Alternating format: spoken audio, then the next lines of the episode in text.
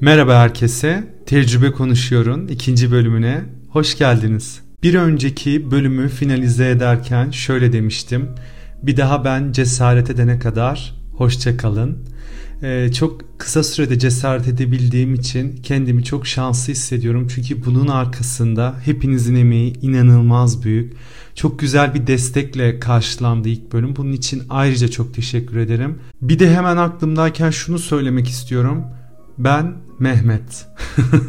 Bunu her bölüm unutmayacağım umarım. Ee, bir rutine oturacak diye tahmin ediyorum ama minimum e, 25-30 saniyeden sonra adımı söylemek aklıma geliyor. O kadar heyecanla başlıyorum ki. Belki biraz daha tecrübe kazanırsam o zaman adımı erken söyleyebilirim.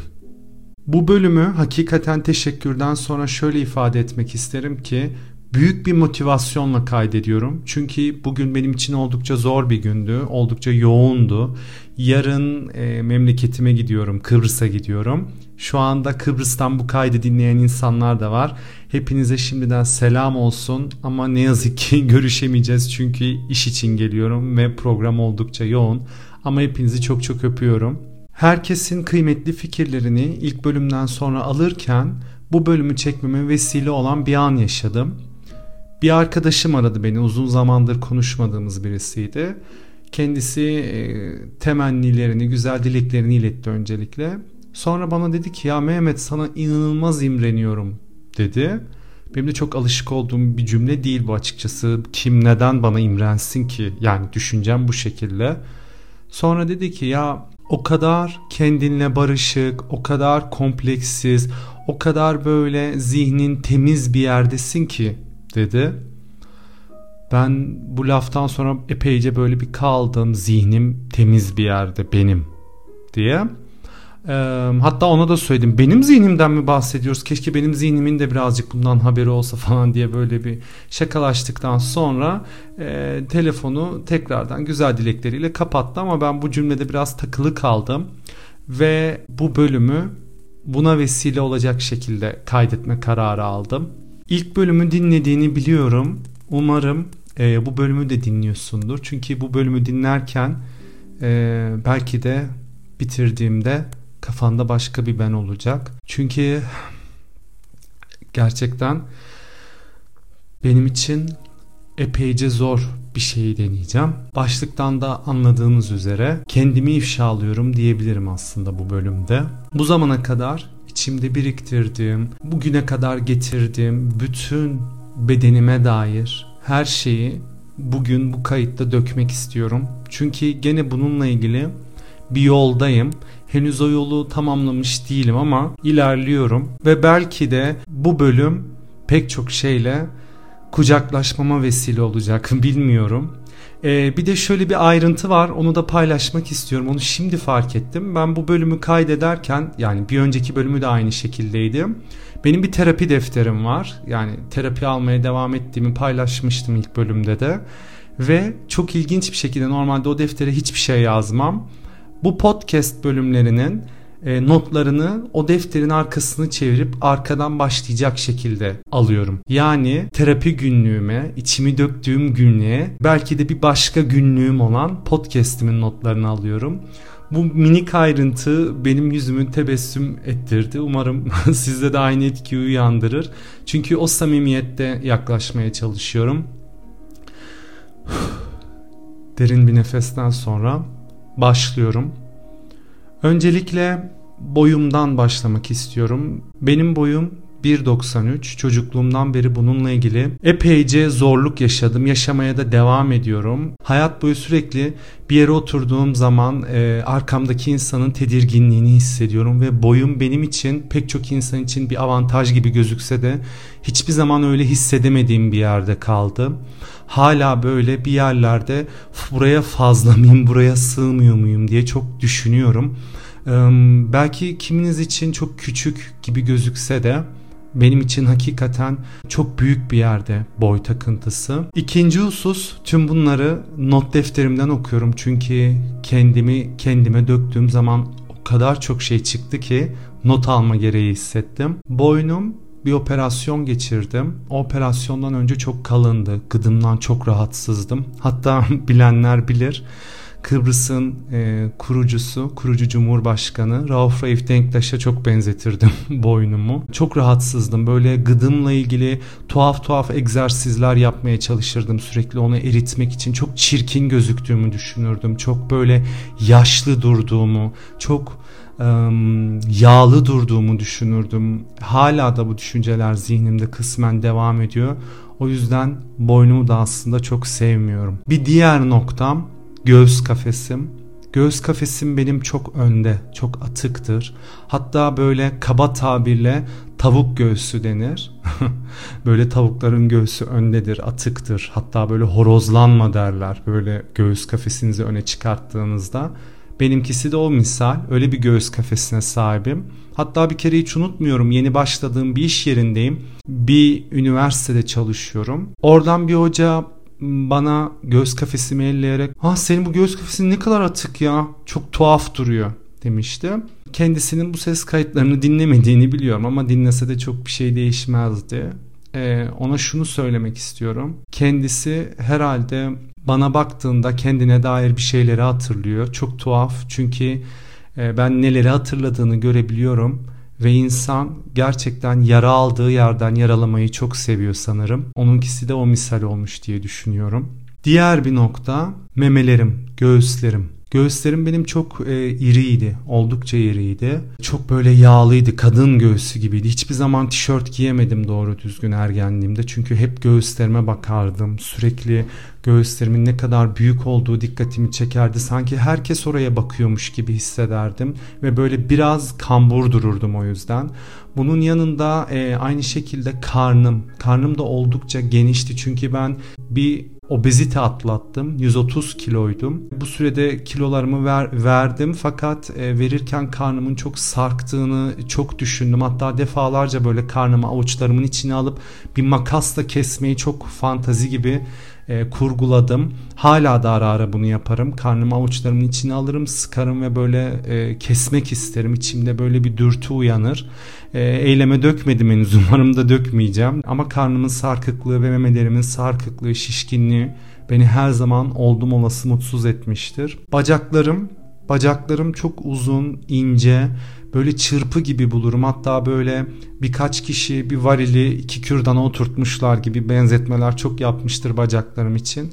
Uzun incedir aslında bir yerde güzel gibidir ama vücudumla sanki orantısız bir yerde bulurum hep aynaya baktığımda bacaklarımı. O yüzden onlardan da çok şikayetçiydim. Ayaklarım en problemli bölgem, e, zihnimin en çok takıldığı yerlerden bir tanesi. Benim ayaklarım bilmeyenler için 49 numara. Ee, evet o bebek mezarı şakalarınızı yaptığınız e, o e, küçük kayık şakalarının yapıldığı ayaklara sahibim. E, tabii ki bu da benim çok ayrıştırılmış hissetmeme vesile olan şeylerden bir tanesiydi ayaklarım. Onlardan çok utandım. Ayakkabı bulamadığım için çok eksik hissettim kendimi. Çünkü e, güzel ayakkabılar inanın gerçekten giymek çok istedim ama ne Kıbrıs'ta ne Türkiye'de rahatlıkla ayakkabı bulduğumu söyleyemeyeceğim. Ne yazık ki bu noktada zevkime göre değil bulduğuma göre giyinmek zorunda kaldım defalarca kez. Onun yanında benim ayaklarım düz taban, epeyce ileri seviyede. O yüzden de bu bende bir e, yürüyüş bozukluğu bile yarattı. O yüzden hem ayaklarımın düz taban olmasını hem de onun yaratmış olduğu yürüyüş bozukluğunu hiç sevmem. Beni tanıyanlar bilir ara ara böyle hafif hafif zıplaya zıplaya yürürüm, öne öne yürürüm. Bunun sebebi bir yandan da düz taban oluyor olmam. Öteki yine ayaklarımla takıldığım bir nokta. Benim ayaklarım yani ayak parmaklarım daha doğrusu yamuk. Bunun için bir operasyon da geçirdim ama ileri derecede yamuk. Böyle atıktır. Hallux valgus diye bilinir tıp dilinde. O yüzden ayaklarımı o noktada da hiç sevmem. E, sırtıma gelecek olursak sırtım benim biraz kamburdur. Böyle eğri dururum. O göğüslerimden bahsetmiştim ya.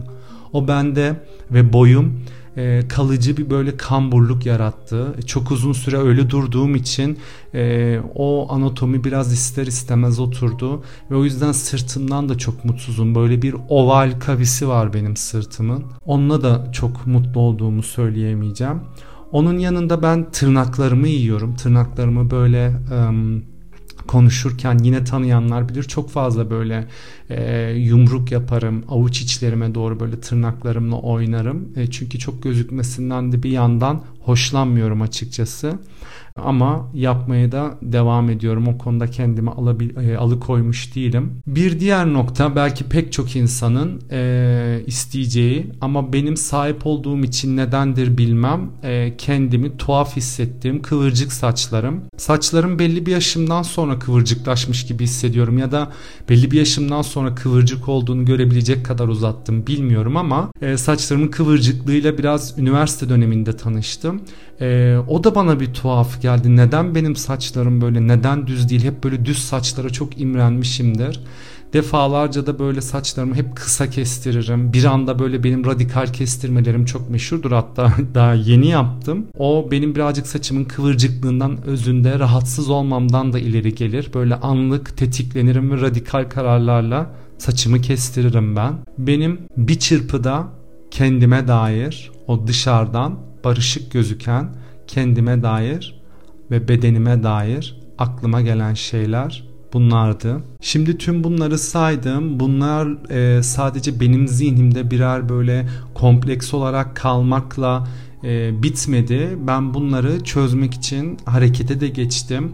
E, bilmiyorum size ne kadarı yerli ne kadarı yersiz geldi anlattıklarımın ama ben hepsiyle ilgili harekete geçecek kadar ciddi motivasyon bulup kendimi doldurdum ve e, kendimde radikal denebilecek değişiklikler yaptım. Öncelikle saçlarımla bitirmiştim. Saçlarımla başlayayım. Saçlarımın çok döküldüğünü de hissetmeye başladığım için e, ki pek çok insana göre saçlarım iyi durumdadır özünde biliyorum biliyorum bunu ama saç terapisi aldım. Ücretsizdi teyzemin yeriydi ama e, yine de o motivasyonu kendimi buldum ve gittim ısrarla 10 seans 12 seans gittim sanıyorum. Daha iyisi olsun, daha iyi dursun, daha güzel olsun diye. Yüzümle ilgili e, böyle bir anda göz kenarlarımın çok kırıştığını hissettiğim için e, düzenli olarak botoks yaptırmaya başladım. Herhalde aşağı yukarı bir 4 seferdir botoks yaptırıyorum. Şimdi uzun süredir yaptıramadım ama bir fırsatını bulursam tekrar yaptıracağımı biliyorum. Çünkü o konuda da kaz ayaklarımla çok barışabilmiş değilim. Onun haricinde ben az önce bahsettiğim o oval sırtımı düzeltmek için e, yaklaşık 4 ay boyunca reformer'a gittim.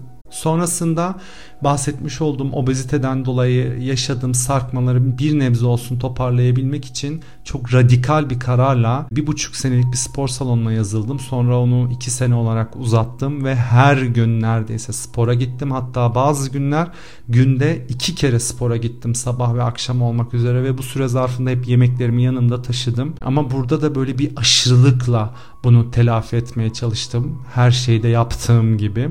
Onun haricinde o bahsetmiş olduğum yamuk ayaklarımı düzeltmek için çok e, ağır bir operasyon geçirdim hallux valgus'u düzeltmek için. Bilmeyenler için açıklayayım. E, ayağınızın kenarını e, açarlar. Cerrahi testereyle ayak kemiğinizi kesip, kırıp, e, ortalayıp sonra ayaklarınızı dışarıdan çivilerler. Yani ben, ben aşağı yukarı iki buçuk ay boyunca ayağımdan dışarıdan da görülebilen e, 6 tane çiviyle ve hiç yürüyemeden e, yaşadım bunu düzeltmek için. Düzeldi mi?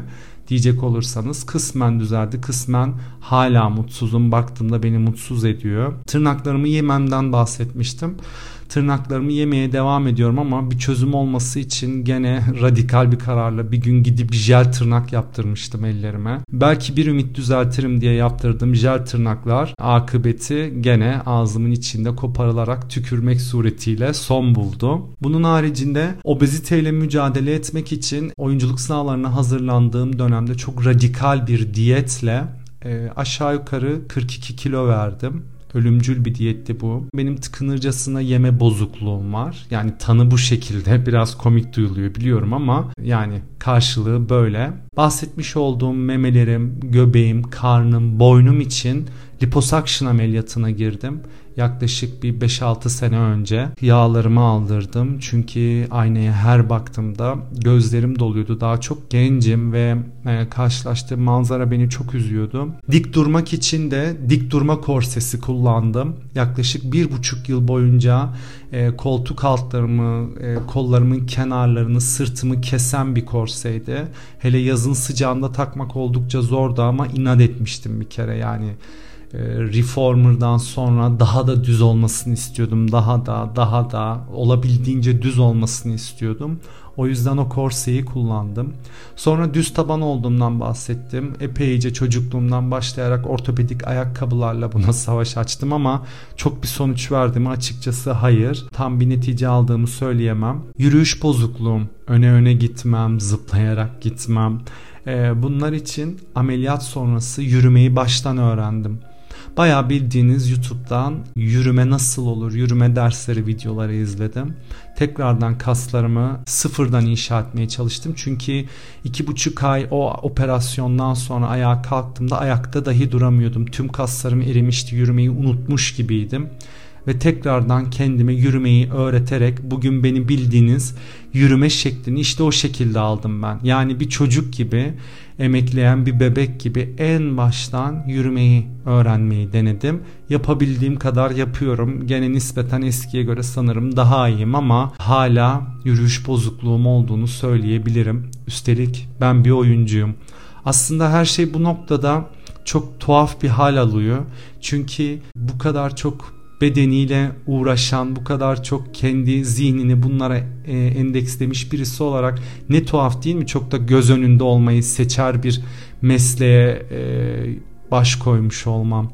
Bunu tercih etmiş olmam. Yani bir yandan kendime e, yaptığım şeyle e, zorbalıkla bir yandan da görünür olma mücadelesi veriyorum. İki e, bir araya gelmez çelişeni içimde yürütmeye çalışıyorum. Şimdi sana söylüyorum burayı bu kaydı yapmama vesile olan kişiye.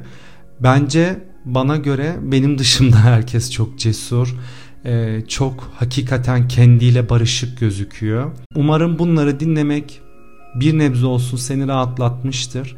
Çünkü e, eğer ben o imrendiğim insanların bunları da hissettiğini bilseydim derin bir nefes alabilirdim. Yalnız olmadığımı hissedebilirdim. Bugün bu kaydı bir yerde senin ve böyle hisseden herkes için yapıyorum. Gördüğünüz gibi benim benden başka düşmanım yok diyebilirim. Kimseye ihtiyacım yok kötü hissetmek için. Çok şükür tek başıma da kendime epeyce kötü hissettirebiliyorum. Buraya kadar benimle geldiğiniz için çok teşekkür ederim. Kendimi çok çıplak hissediyorum çirkin hissediyorum. Ama her şeyden önemlisi çok cesur hissediyorum. Görüşmek üzere. Hoşçakalın. kalın.